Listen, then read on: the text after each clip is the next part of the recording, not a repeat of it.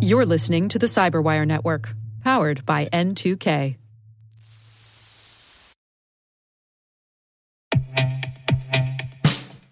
And now, a message from Cyberbit. Mastering cybersecurity is like mastering a sport. You build muscle memory through rigorous practice, then you train as a team to foster cohesion while operating under pressure. Like athletes, cybersecurity professionals thrive on hands on simulation. But traditional courses, certifications, and open source labs won't build you a winning team. You need Cyberbit. Cyberbit offers a hyper realistic simulation environment for your SOC, IR, and C suite to refine your skills, all using the market leading SIMs, EDRs, firewalls, and WAFs they use every day. Cyberbit is offering Cyberwire listeners a free live fire exercise. Sign up your team now at cyberbit.com slash cyberwire.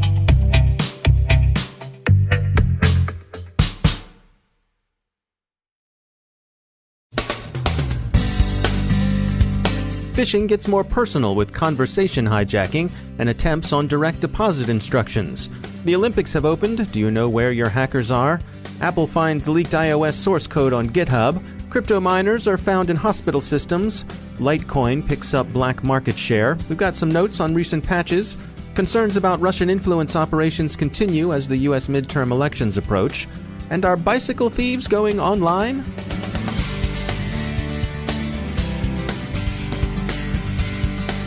I'm Dave Bittner with your CyberWire summary for Friday, February 9th, 2018.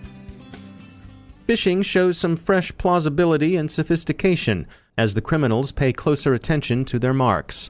Researchers report a spike in conversation hacking, where criminals interpose themselves into an email thread, spoofing one of the parties to the conversation in an effort to induce the other to open a malicious attachment that carries the Gozi Trojan as its payload. Other observers note an increase in phishing attempts that induce employees to give up their credentials so their paychecks can be directly deposited in the criminal's account. In this scam, a trusted company resource is spoofed, and suspicious employees who respond to the initial phishing email with questions are promptly reassured that, yes, this is legitimate. The Winter Olympics open today, but state sponsored threat actors have hacked in first. So far, it's mostly phishing and doxing by North Korea and Russia but McAfee and other security firms are warning that anyone interested in the Olympics should raise their anti phishing alert levels a bit while the games last. Apple has filed a notice under the Digital Millennium Copyright Act to have GitHub remove leaked iOS source code. Their notice asserts that Apple has been injured by the publication of the code. Specifically, Apple objects to reproduction of Apple's iBoot source code. Speaking to Mac Rumors yesterday, Cupertino said, quote, Old source code from three years ago appears to have been leaked, but by design, the security of our products doesn't depend on the secrecy of our source code. There are many layers of hardware and software protections built into our products, and we always encourage customers to update to the newest software releases to benefit from the latest protections. Observers think the leak both large and consequential. The leak certainly affects iOS 9, and some think it likely that this particular bit of code persisted into iOS 11. Crypto miners turn up in more uncomfortable places, among them a Tennessee hospital's electronic medical record system. Decatur County General Hospital saw the first signs of infestation in November. It began disclosing the incident to 24,000 patients on January 26th. It doesn't appear the hospital's operations were impeded, but some enterprises have reported that crypto miners have slowed their systems to a crawl, effectively preventing them from operating under anything approaching normal levels. As more criminals seek payment in Litecoin, that cryptocurrency appears to be taking black market share from Bitcoin. Researchers at security intelligence firm Recorded Future have taken a look at 150 of the dark web's top black markets and found that the rise in Bitcoin's price is driving crooks and drug dealers to look for a more affordable alternative. For now, they seem to be finding that alternative in Litecoin. In patching news, Netgear has patched five vulnerabilities that TrustWave's Spider Labs found in their broadband routers. And WordPress has issued an emergency patch for version 4.9.3, but users will have to apply it manually. Admins are finding the update comes with some headaches. U.S. interest in forestalling Russian midterm election influence operations remains high, with Congress suggesting strategy to the Department of Homeland Security. Representative Will Hurd told the Atlantic Council Symposium that the model DHS uses to counter violent extremism could be extended readily to countering Russian disinformation. Among those expressing concern about Russian influence operations is former President George W. Bush who thinks evidence of Russian chaos inducing disinformation during the last U.S. election cycle is, quote, pretty clear, end quote. He also offered in a talk at a Milken Institute Economic Summit in Abu Dhabi his take on Russian motivation. Speaking of Russian President Putin, Bush said, quote, He's got a chip on his shoulder. The reason he does is because the demise of the Soviet Union troubles him. Therefore, much of his moves are to regain Soviet hegemony. Finally, an alert listener tells us we should warn you that the geolocations betrayed by Strava could also be used by thieves who want to steal your bicycle. We've looked into it, and it appears the police in a to us unpronounceable Welsh town have been warning against this possibility since 2014. What's that town, you ask? Diffed Piaus? Diffed Powys? Diff Pows? Ugh. we'd know how to say it if we were from central Pennsylvania or western New York. But we're a Balmer show, hon. Anywho, our listener tells us this is a thing in the U.S. as well. He says, quote, My understanding is that cyclists like to map their rides and compete with other riders. They also list what their bikes are. Thieves go online and look for a bike, see where the ride always stops or starts, and this allows them to wait for the garage door to go up and no one is watching, and they take off. These bikes can easily run north of five or ten thousand dollars and up. Just an FYI. And a good FYI it is, too, so thanks, listener. It's not just a military OPSEC matter, but a crime prevention issue as well. A bit of awareness we're happy to share. We'd like to include a special warning to whoever it is that's been seen in the Strava heat map pedaling their Schwinn around the Groom Lake airstrip at Area 51. The gray aliens, widely believed to be resident there, are notoriously sticky fingered, so take your bike lock with you. It gets nuts in the peloton sometimes, but hey, the truth is out there.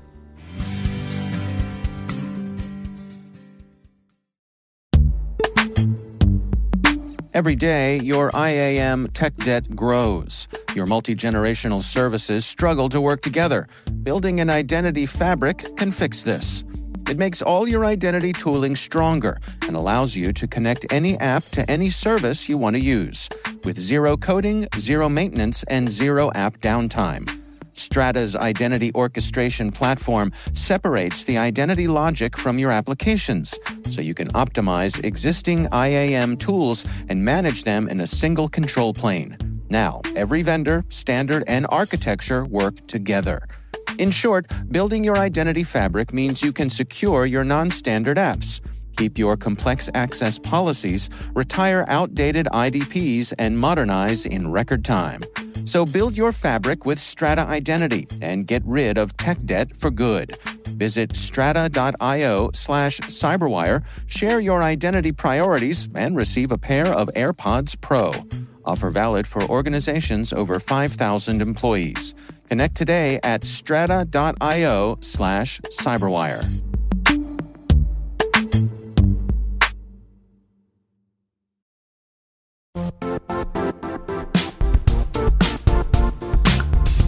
The IT world used to be simpler. You only had to secure and manage environments that you controlled. Then came new technologies and new ways to work. Now, employees, apps, and networks are everywhere. This means poor visibility, security gaps, and added risk. That's why Cloudflare created the first ever connectivity cloud. Visit cloudflare.com to protect your business everywhere you do business.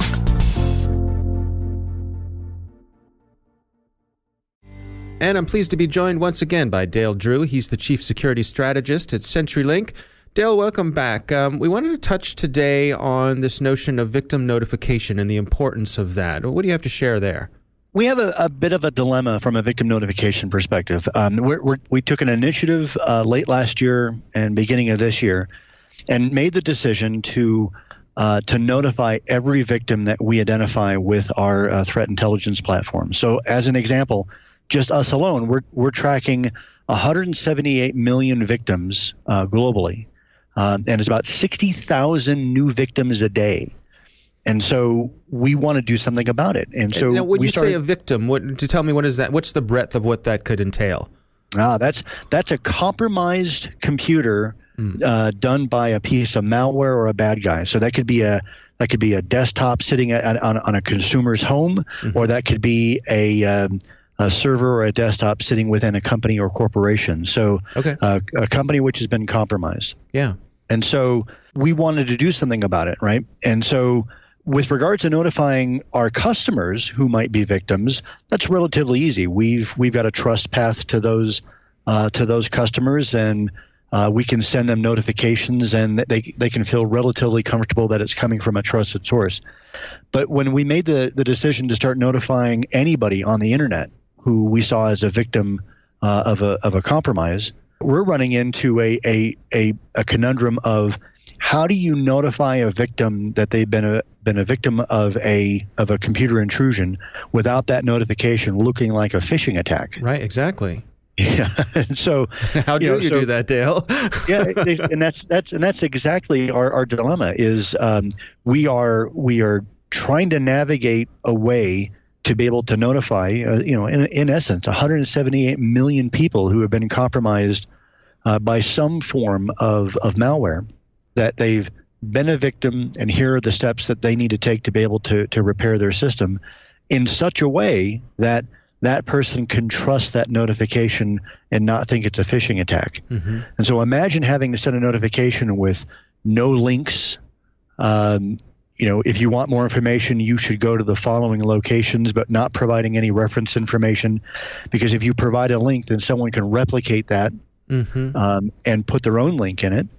Um, and so we definitely have this dilemma of, you know, we're sort of on on this teetering edge of of you know how do you build a trust infrastructure uh, to a large uh, base of people that that you don't have a relationship with to make them aware that they've been compromised somehow, so that you can you can protect and increase the level of, of security within the global internet. If we could get 178 million people who are currently compromised and either participating in larger botnets or having their information stolen, if we could notify them and have them take action the moment that they've been compromised, we could have a significant dent in in the amount of global internet theft that's occurring today. And that that's the dilemma that that uh, we don't currently have an answer for, but it's one that that um, you know I think is is a very emerging problem that we have to solve for to dramatically increase the security of the of the internet. Yeah, it seems to me like it's sort of the equivalent of a almost a digital postcard where you know you're sending out this message, but at the same time you're not really looking for interaction with them. You can't become their tech support, so you're notifying them, but you- can't have the expectation with that volume. You can't have the expectation of any really significant interaction, right? Yeah, exactly. I mean, how many how many people have gotten one of those uh, car warranty expiration uh, letters? Sure. Uh, you know, that looks extremely official, and it looks like it came from your dealership, and it really is an insurance scam. And so, you know, we have to find a way. And and my my largest concern is, let's say we do find a way to send a communication, whether it's via a portal or you know some other uh, mechanism through through their internet service provider, as an example. Um, if we do discover a way of sending a trusted communication to these victims, we have to do it in such a way that can't be replicated for bad purposes by a bad guy. Mm. And so it's it's a bit of a double-edged sword where where we definitely are tired of seeing victims being taken advantage of and nothing being done about it. And so we made the decision that that we were going to invest in notifying anybody we saw being compromised. And like I said, it's about 60,000 new victims a day. Um, but we have to do it, you know, we have to do it in such a way where we can establish some trust uh, with those people and uh, we can have them have some confidence that when they do that corrective action, they're, they're, they're doing it to really protect their systems and not opening themselves up as another victim. Well, you got your work cut out for you, that's for sure. Dale Drew, thanks for joining us. Great. Thank you for having me.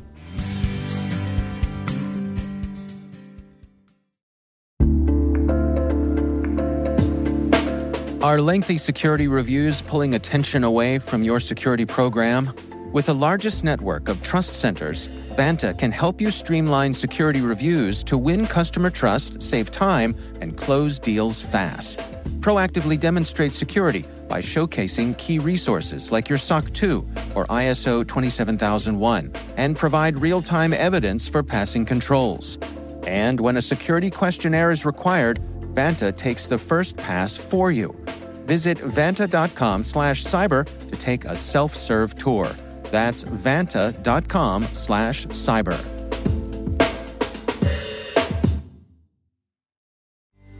My guest today is Deidre Diamond. She's founder and CEO at CyberSN, a staffing firm specializing in cybersecurity professionals. A few years ago, while attending an industry conference, she grew frustrated with seeing so many booth babes on the show floor, scantily clad women hired to attract attendees into the booth. She couldn't help thinking there had to be a better solution, a win win for everyone. I thought, oh gosh, why don't we make them brain babes? And I said brain babes out loud, and everybody, we all looked at each other and we said, let's go to RSA. My team was around me, a lot of my team.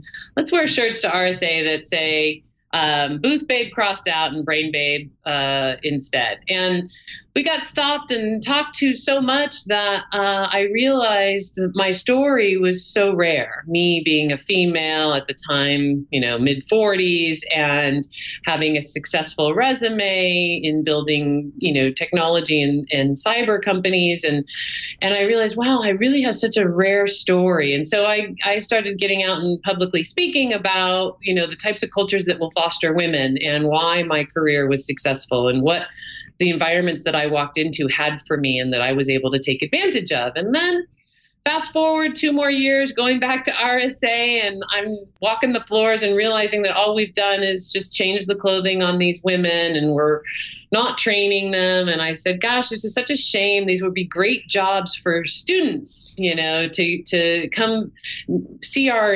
environments in terms of the events that we put on and the educational tracks and hear about what we're doing and all the jobs. And, and so I said, I wish we made these jobs for students. And when that sort of, when I realized, you know what, I know how to, I run a staffing agency. This is a staffing job why don't I do this? And so brainbabe.org launched STEAM uh, Conference Connection. And that means we take STEAM students from local geographies of wherever the event is, and of all genders, and we provide them for booth services and event services, and we give them videos and training on what's cyber and all the different types of jobs, and and also give them some instruction on how to work a booth and how to help the the folks that are hiring them to work. So, to play devil's advocate, if I'm someone who's uh, running a booth at RSA or somewhere else, uh, what's the what's the problem with me having uh, attractive people there at the the entrance to my booth? If really their only job is collecting uh, people's badge numbers, scanning their badges, and saying hello, and having a nice, uh, you know, uh, welcoming presence, what's the downside for me to hire a professional actress to do that? So the downside is that we're sexualizing what is a work environment and you selling sex. If it was just about a pretty person or a pretty human, which is also relative in terms of what's pretty, but let's just go with it, then why not have men if we're not sexualizing the the environment. Hmm. And so the argument is, look, we're struggling to be, cre- you know, treated as equals, and we go to these work events, and uh, that sort of vibe really takes away from uh, us as women our ability to be taken seriously or treated correctly. And then from a man's perspective, and if you ask a man this, they're not. That's not why they're going to these events. And the ones that are, you know, they flush out pretty quickly. Like they don't want to just you know be uh, talking to these beautiful women in in you know bikinis. They want to learn about products. And they want to understand what the services are. And so w- not only are we making these jobs for all genders and heck those those models can come to brain babe and we'll give them the training such that they understand the field and they show up interested. I'm happy to do that. The problem is we're not utilizing their brains and the problem is dressing them scandalously right and so even with changing their clothing if we're not willing to educate them on the industry and what's here and what you know what we're doing and all that then we're really just utilizing them to sell sexuality Yeah, let's go through some of the, the practical things that you're getting at here with the, the, the situation with the lack of women in cybersecurity. Um, you know, you, you make the point that there are a lot of reasons why we need to be focused on this. Absolutely. It's a national security issue, first and foremost. We are short over a million people. The numbers are showing to be up to 2 million by in the next few years. And we still socialize young girls to um, think that uh, tech and cyber is a keyboard and a hoodie in a dark room which means they're not coming into our field you know so this allows us to spread the word and to show folks um, and particularly women however there's a ton of young men out there who think the same thing and think it's not for them and the reality is i came i'm in cyber i came through the sales uh, divisions of companies and then becoming a CEO of cyber companies to include the ones I'm running now. And so there's all kinds of different ways to be involved in cyber. All those jobs aren't just the keyboard and hoodie job. In fact, without the sales folks and the marketing people and you know and, and and all the folks to manage projects you know we're going nowhere so it's really a collective team effort of uh, high EQ and and high uh, skills in in whatever uh, you know your your intellectual focus is, whether it's tech or sales or marketing. It, we need everybody. And so, yeah, this is all about you know all genders and spreading the word to so many people that were that aren't looking into this industry because they didn't think it was for them. That's Deidre Diamond. You can learn more about the SteamCon connection at brainbabe.org.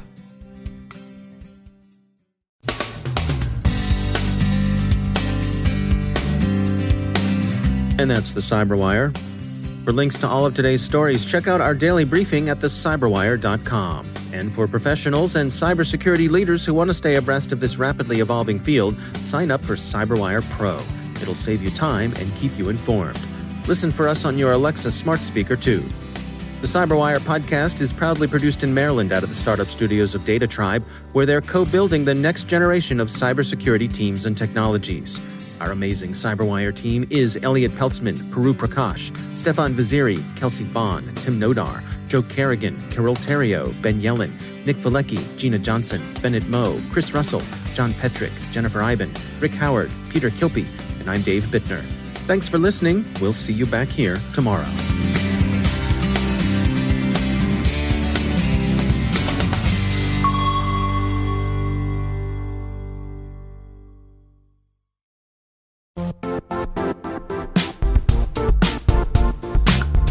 And now, a word from our sponsor, Zscaler, the leader in cloud security.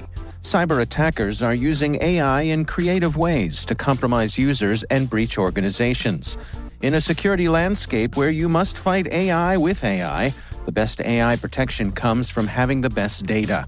Zscaler has extended its zero trust architecture with powerful AI engines that are trained and tuned by 500 trillion daily signals.